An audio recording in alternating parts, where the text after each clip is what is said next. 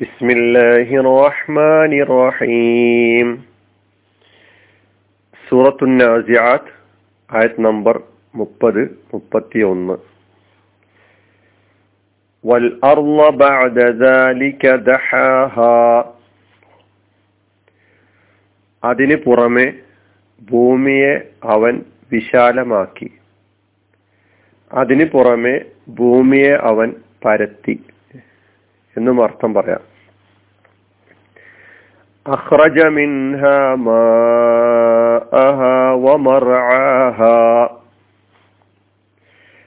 അതിൽ നിന്നവൻ വെള്ളവും സസ്യവും ഉൽപ്പാദിപ്പിച്ചു.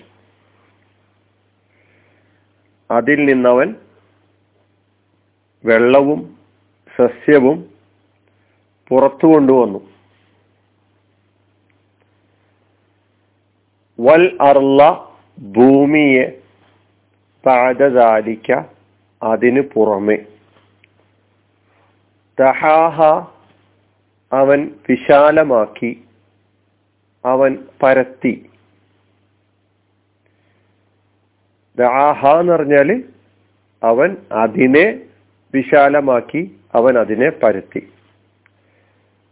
അഹ്റജ അവൻ പുറത്തു കൊണ്ടുവന്നു. ഉൽപ്പാദിപ്പിച്ചു. മിൻഹ അതിൽ നിന്ന് മാ അഹ അതിന്റെ വെള്ളം. വമർആഹ അതിന്റെ സസ്യവും. അപ്പോൾ നേരത്തെ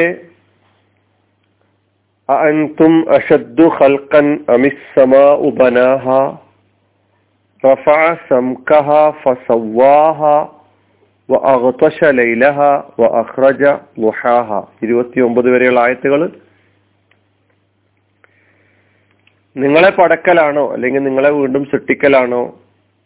ഏറ്റവും പ്രയാസകരം അതോ ഈ ആകാശ ലോകത്തെ പണി പടക്കലോ? അവൻ അവന് അവൻ അതിനെ സംവിധാനിച്ചു. അപ്പൊ ആകാശത്തെ സംബന്ധിച്ചിട്ടുള്ള സൂചന നൽകിയതിന് ശേഷം ആകാശത്തിലേക്ക് നമ്മുടെ ശ്രദ്ധ തിരിച്ചതിന് ശേഷം ആകാശത്തുള്ള സൃഷ്ടിജാലങ്ങളെ കുറിച്ച് ചിന്തിക്കുകയും ആലോചിക്കണമെന്ന് പറഞ്ഞതിന് ശേഷം ഭൂമിയെ സംബന്ധിച്ചാണ് ഈ ആയത്തുകളിലൂടെ നമ്മെ പഠിപ്പിക്കുന്നത്. ഒന്നാമത്തെ ആയത്തിൽ വൽ അർള ഭൂമിയെ ബാധതാലിക്ക അതിനു പുറമെ എന്നാണ് അർത്ഥം പറഞ്ഞത്. നേർക്ക് നേരെയുള്ള അർത്ഥം അതിന് ശേഷം. അതായത് ആകാശത്തിന് ശേഷം എന്നായിരിക്കും നമ്മൾ മനസ്സിലാക്കുക. എന്നാൽ അങ്ങനെ ഒരു സൃഷ്ടിപ്പിന്റെ ക്രമം സൂചിപ്പിക്കുക എന്നതല്ല ഈ പ്രയോഗത്തിന്റെ താല്പര്യം അതായത് ആകാശം സൃഷ്ടിച്ചതിന് ശേഷമാണ് ഭൂമി സൃഷ്ടിച്ചിട്ടുള്ളത് എന്ന് പറയുകയല്ല. എന്ന് ആകാശത്തെ സംബന്ധിച്ചും അതിനു പുറമെ ഭൂമിയെക്കുറിച്ചും നിങ്ങൾ ചിന്തിക്കേണ്ടതുണ്ട്. അതാണ് ഈ ആയത്തിലൂടെ നമ്മെ പഠിപ്പിക്കുന്നത്. വൽ അർല ബാജാലിക്ക ദഹാഹ. ദഹ എന്ന ഈ കലിമത്ത് ആണ് നമുക്ക് പുതിയതായി മനസ്സിലാക്കാനുള്ള പദം. മാലിയ ഫിയലാണ് ദഹ. അതിന്റെ മൂന്നാര് യദുഹു എന്നാണ്. മസ്ദർ ദഹ്വൻ. വിശാലമാക്കി പരത്തി എന്നെല്ലാമാണ് ദഹ എന്നതിന്റെ അർത്ഥം. ബസപ്പ എന്നാണ് അറബിയിൽ അതിന് അർത്ഥം കൊടുത്തിട്ടുള്ളത്. അപ്പൊ ഈ ഭൂമിയെ അള്ളാഹു സുബാനു താല മനുഷ്യനും മനുഷ്യരല്ലാത്ത മറ്റു ജീവജാലങ്ങൾക്കും വസിക്കാൻ അനുയോജ്യമായ സ്വഭാവത്തിലാണ് സംവിധാനിച്ചിട്ടുള്ളത് എന്നാണ് സൂചിപ്പിക്കുന്നത്. നേരത്തെ സൂറത്ത് ഷംസിൽ വൽ അർലി വമ ത്വഹാഹ എന്നൊരായത്ത് പഠിച്ചിട്ടുണ്ട്. അവിടെ ഭൂമിയെ അള്ളാഹു പരത്തിയതിനെ കുറിച്ച് ഉള്ള പ്രതിപാദനം അതെന്താണ് അങ്ങനെ? അതായത് ഗോളാകൃതിയിലുള്ള ഈ ഭൂമി നമുക്കതിന്റെ യഥാർത്ഥ രീതിയിലല്ല അനുഭവപ്പെടുന്നത്. നമുക്ക് അനുഭവപ്പെടുന്നത് നമുക്ക് വസിക്കാൻ യോഗ്യമായ രൂപത്തിൽ വിശാലമാക്കി പരത്തി തന്നതായിട്ടാണ്. ഭൂമി കറങ്ങിക്കൊണ്ടിരിക്കുന്നു എന്നെല്ലാം നാം പഠിക്കുകയും മനസ്സിലാക്കുകയും ചെയ്തിട്ടുണ്ട്. പക്ഷെ ഇതിന്റെ കറക്കമൊന്നും നമുക്ക് നേർക്ക് നേരെ അനുഭവപ്പെടുന്നില്ല. അല്ലെങ്കിൽ അതിന്റെ കറക്കം നമ്മുടെ സുഖസുന്ദരമായ ജീവിതത്തിന് ഒരു കോട്ടവും സംഭവിക്കുന്നില്ല. ഭൂമിക്ക് സംഭവിക്കുന്ന ഇതൊരു ചെറിയൊരു മാറ്റവും ചെറിയൊരു കുലുക്കവും നമ്മുടെ ജീവിതത്തിൽ ഉണ്ടാക്കുന്ന ഭയാനകമായ സ്ഥിതിവിശേഷങ്ങളെ കുറിച്ചൊന്നും പറയേണ്ടതില്ല. പ്രത്യേകിച്ചും ഇപ്പോൾ ഓരോരോ വാർത്തകളും വർത്തമാനങ്ങളും കേട്ടുകൊണ്ടിരിക്കുമ്പോൾ. അപ്പൊ ആ വക കാര്യങ്ങളിലേക്കൊന്നും വിശദമായി കടന്നു ചെല്ലാൻ ആഗ്രഹിക്കുന്നില്ല. സൂറത്ത് ഷംസിലെ ആ ആയത്തിന്റെ വൽ അർലി വമാ തഹാഹ എന്ന ആയത്തിന്റെ വിശദീകരണം നിങ്ങൾ ഒന്നുകൂടി കേൾക്കണം എന്ന് ആവശ്യപ്പെടുകയാണ്. അപ്പൊ ദഹ എന്ന മാനയ ഫിയലിന് ശേഷം ഹ എന്ന ലമീറുണ്ട് അവിടെ. ആ ഹ കൊണ്ട് ഉദ്ദേശിക്കുന്നത് അർൾ ഭൂമിയെ. അപ്പൊ ദഹാഹ അതിനെ അവൻ പരത്തി അതിനെ അവൻ വിശാലമാക്കി എന്ന് പറഞ്ഞാൽ ഭൂമിയെ വിശാലമാക്കി ഭൂമിയെ പരത്തി എന്നർത്ഥം. അപ്പൊ ബാധദാലിക്കയെ കുറിച്ച് ഒന്നുകൂടി അതിന് പുറമെ എന്ന് പറയുമ്പോൾ ഖുർആൻ പല സ്ഥലങ്ങളിൽ ചില സ്ഥലങ്ങളിൽ ഖുർആൻ ആദ്യം ഭൂമിയെ പടച്ചതിനെ കുറിച്ചും പിന്നെ ആകാശത്തിന്റെ സൃഷ്ടിപ്പിനെ കുറിച്ചും പറഞ്ഞു കാണാം. ചില സ്ഥലങ്ങളിൽ ആദ്യം ആകാശത്തിന്റെ സൃഷ്ടിപ്പിനെ കുറിച്ചും പിന്നെ ഭൂമിയുടെ സൃഷ്ടിപ്പിനെ കുറിച്ചും ഒക്കെ തന്നെ അങ്ങനെ മാറി അങ്ങോട്ടും ഇങ്ങോട്ടും ഒക്കെ പറഞ്ഞതായിട്ട് കാണാൻ കഴിയും. ഇത് ഒരു വൈരുദ്ധ്യമല്ല. ഇത് യഥാർത്ഥത്തിൽ സൃഷ്ടിപ്പിന്റെ ക്രമം അവതരിപ്പിക്കുക എന്ന ഉദ്ദേശത്തോടു കൂടിയുമല്ല. ചില സ്ഥലങ്ങളിൽ അള്ളാഹുവിന്റെ കഴിവിന്റെ ആ അപാരത വ്യക്തമാക്കുന്നതിന് വേണ്ടി അത്തരം സാഹചര്യങ്ങളിൽ ആദ്യം ആകാശത്തെക്കുറിച്ചുള്ള പ്രതിപാദനം നൽകിയിട്ടുണ്ട്. ഇപ്പൊ ഈ ആയത്തിൽ നമുക്ക് ആദ്യം ആകാശം പറഞ്ഞിരിക്കുന്നു.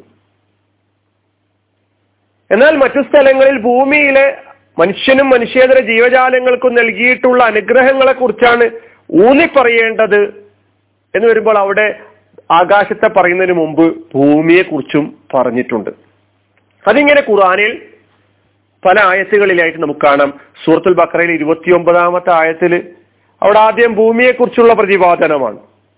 എന്നാൽ സൂറത്ത് നാസി ആയത്തിലെ ഈ മുപ്പതാമത്തെ ആയത്തിൽ ആദ്യം ആകാശത്തെ കുറിച്ചാണ് പറയുന്നത്. ഇങ്ങനെ മാറി. ആദ്യം ആകാശവും ആദ്യം ഭൂമി അങ്ങനെയൊക്കെ പറഞ്ഞതായിട്ട് നമുക്ക് കാണാൻ കഴിയും. വൽ അർല ബാധദാലിക്ക ദഹാഹ. നമുക്ക് മനസ്സിലാക്കാനുള്ളത് എന്താണ്? ഇതിനെ മനുഷ്യന് മനുഷ്യേതര ജീവജാലങ്ങൾക്കും വാസയോഗ്യമായ സ്വഭാവത്തിൽ അള്ളാഹു വിശാലമാക്കി കൊടുത്തു പരത്തി കൊടുത്തു എന്നുള്ളതാണ്. അഹ്റജ മിൻഹ അതിൽ നിന്ന് വെള്ളവും സസ്യവും ഉൽപ്പാദിപ്പിച്ചു. അഹ്റജ എന്നത് മാലേഫ്യോൽ അതിന്റെ മുതാരി യുഹ്രിജു ഇഹ്റാജൻ പുറത്താക്കി പുറത്തു കൊണ്ടുവന്നു. പഠിച്ച കലിമത്താണ്. മിൻഹ എന്ന് പറഞ്ഞാൽ മിനൽ അർലി മിൻഹ അതിൽ നിന്ന് അതായത് മിനൽ അർലി ഭൂമിയിൽ നിന്ന്. ആ ഹാ കൊണ്ടുള്ള ഉദ്ദേശം അർൽ ഭൂമി. മാ അഹ അതിന്റെ വെള്ളം. അതായത് അവിടെ മാ അൽ അർൽ ഹാ കൊണ്ടുള്ള ഉദ്ദേശം അർലാണ് ഭൂമിയാണ്. മാ എന്ന് പറഞ്ഞാൽ അറിയാം. അതിന്റെ ബഹുവചനം മറ്റുള്ള രൂപങ്ങളൊക്കെ തന്നെ നമ്മൾ പഠിച്ചിട്ടുണ്ട്. വെള്ളം എന്ന്. വാവ് അത്തിഫിന്റെ വാവ്. മർ ആഹ അതിന്റെ സസ്യവും. അവിടെയും ഹാ കൊണ്ടുള്ള ഉദ്ദേശം അർളാണ്. ആ എന്ന കലിമത്ത് പുതിയതൊന്നുമല്ല. നേരത്തെയും പഠിച്ചിട്ടുണ്ട്. സൂറത്തുൽ അലയിലെ നാലാമത്തെ ആയത്തിൽ വല്ലതി അഹ്റജൽ മർ അർത്ഥം ഞാൻ പറയുന്നില്ല. എന്താണ് മർആന്റെ അർത്ഥം? നബാത്ത് എന്നാണ് അവിടെ നമ്മൾ അർത്ഥം മനസ്സിലാക്കിയിട്ടുണ്ട്. സസ്യം മേച്ചിൽ സ്ഥലത്തിനെ കുറിച്ച് പറയും. സസ്യങ്ങൾ കാലികൾക്ക് മേയാൻ പറ്റുന്ന ആ സ്ഥലത്തെ സൂചിപ്പിക്കുവാൻ വേണ്ടി മറ എന്ന് പറയും. അപ്പൊ ഇവിടെ ആ സസ്യങ്ങളൊക്കെ ഉള്ള പ്രദേശത്തെ സൂചിപ്പിക്കുന്ന പദം ഉപയോഗിച്ചുകൊണ്ട് അവിടെ ഉൽപ്പാദിപ്പിക്കപ്പെടുന്ന അല്ലെങ്കിൽ അവിടെ ഉള്ള സസ്യങ്ങളെയാണ് ഉദ്ദേശിക്കുന്നത് എന്ന് നമ്മൾ മനസ്സിലാക്കണം. മറ. മറ ഹാ കൊണ്ടുള്ള ഉദ്ദേശം? ഭൂമി. റഅ എന്നാണ് മാലിയ ഫീൽ മർ എന്നത് ഇസ്മാണ്. റഅ എന്നത് മാലിയ. റഅയൻ ഫഹു റായിൻ ഇതൊക്കെ നേരത്തെ സൂറത്തുൽ ആലയിലെ നാലാമത്തെ ആയത്തിൽ വിശദമായി ആ പദങ്ങളൊക്കെ മനസ്സിലാക്കിയിട്ടുണ്ട്. ഇവിടെ അള്ളാഹു സുബാനുവ താല മനുഷ്യനും മനുഷ്യ ജീവജാലങ്ങൾക്കെല്ലാം തന്നെ ജീവിക്കാൻ ആവശ്യമായ വസ്തുക്കൾ അവയുടെ ആഹാരത്തിന് ആവശ്യമായ സംഗതികൾ അവയുടെ ജീവിതത്തിന് ആവശ്യമായ അടിസ്ഥാന സംഗതികൾ ഈ ഭൂമിയിൽ സംവിധാനിച്ചിട്ടുണ്ട് എന്ന് സൂചിപ്പിക്കുകയാണ്. കുടിക്കാൻ വെള്ളം ഊർജോൽപാദനത്തിന് വേണ്ടിയിട്ടുമുള്ള വെള്ളം വെള്ളം സംഭരി സംഭരിക്കാനുള്ള സംവിധാനങ്ങൾ കിണറുകൾ നദികൾ ഉറവുകൾ ഉറവുകൾ അങ്ങനെ അതുപോലെ തന്നെ വിവിധ തരം സസ്യങ്ങൾ ഉൽപ്പാദിപ്പിക്കാൻ പറ്റുന്ന രൂപത്തിൽ ഭൂമിയെ സംവിധാനിച്ചത്. ഇതൊക്കെ ചിന്തിക്കുന്നവർക്കും ആലോചിക്കുന്നവർക്കും പടച്ച തമ്പുരാനെ കുറിച്ച് മനസ്സിലാക്കാനും അവനിലേക്ക് അടുക്കാനും അവന്റെ വഴിയിലൂടെ സഞ്ചരിക്കാനും നാളെ ഒരു പരലോകം മറ്റൊരു ജീവിതം കൂടി ഉണ്ട് എന്ന് ഉറച്ചു വിശ്വസിക്കുവാനും സഹായകമാകുന്ന കാര്യങ്ങളാണ് അങ്ങനെ മനസ്സിലാക്കാനും ഉൾക്കൊള്ളാനും നമുക്ക് കഴിയണം. വാഹൃദാവാനാൻ അലഹമുല്ലാഹി റബ്ബിലാലമി അസ്സാം വലൈക്കും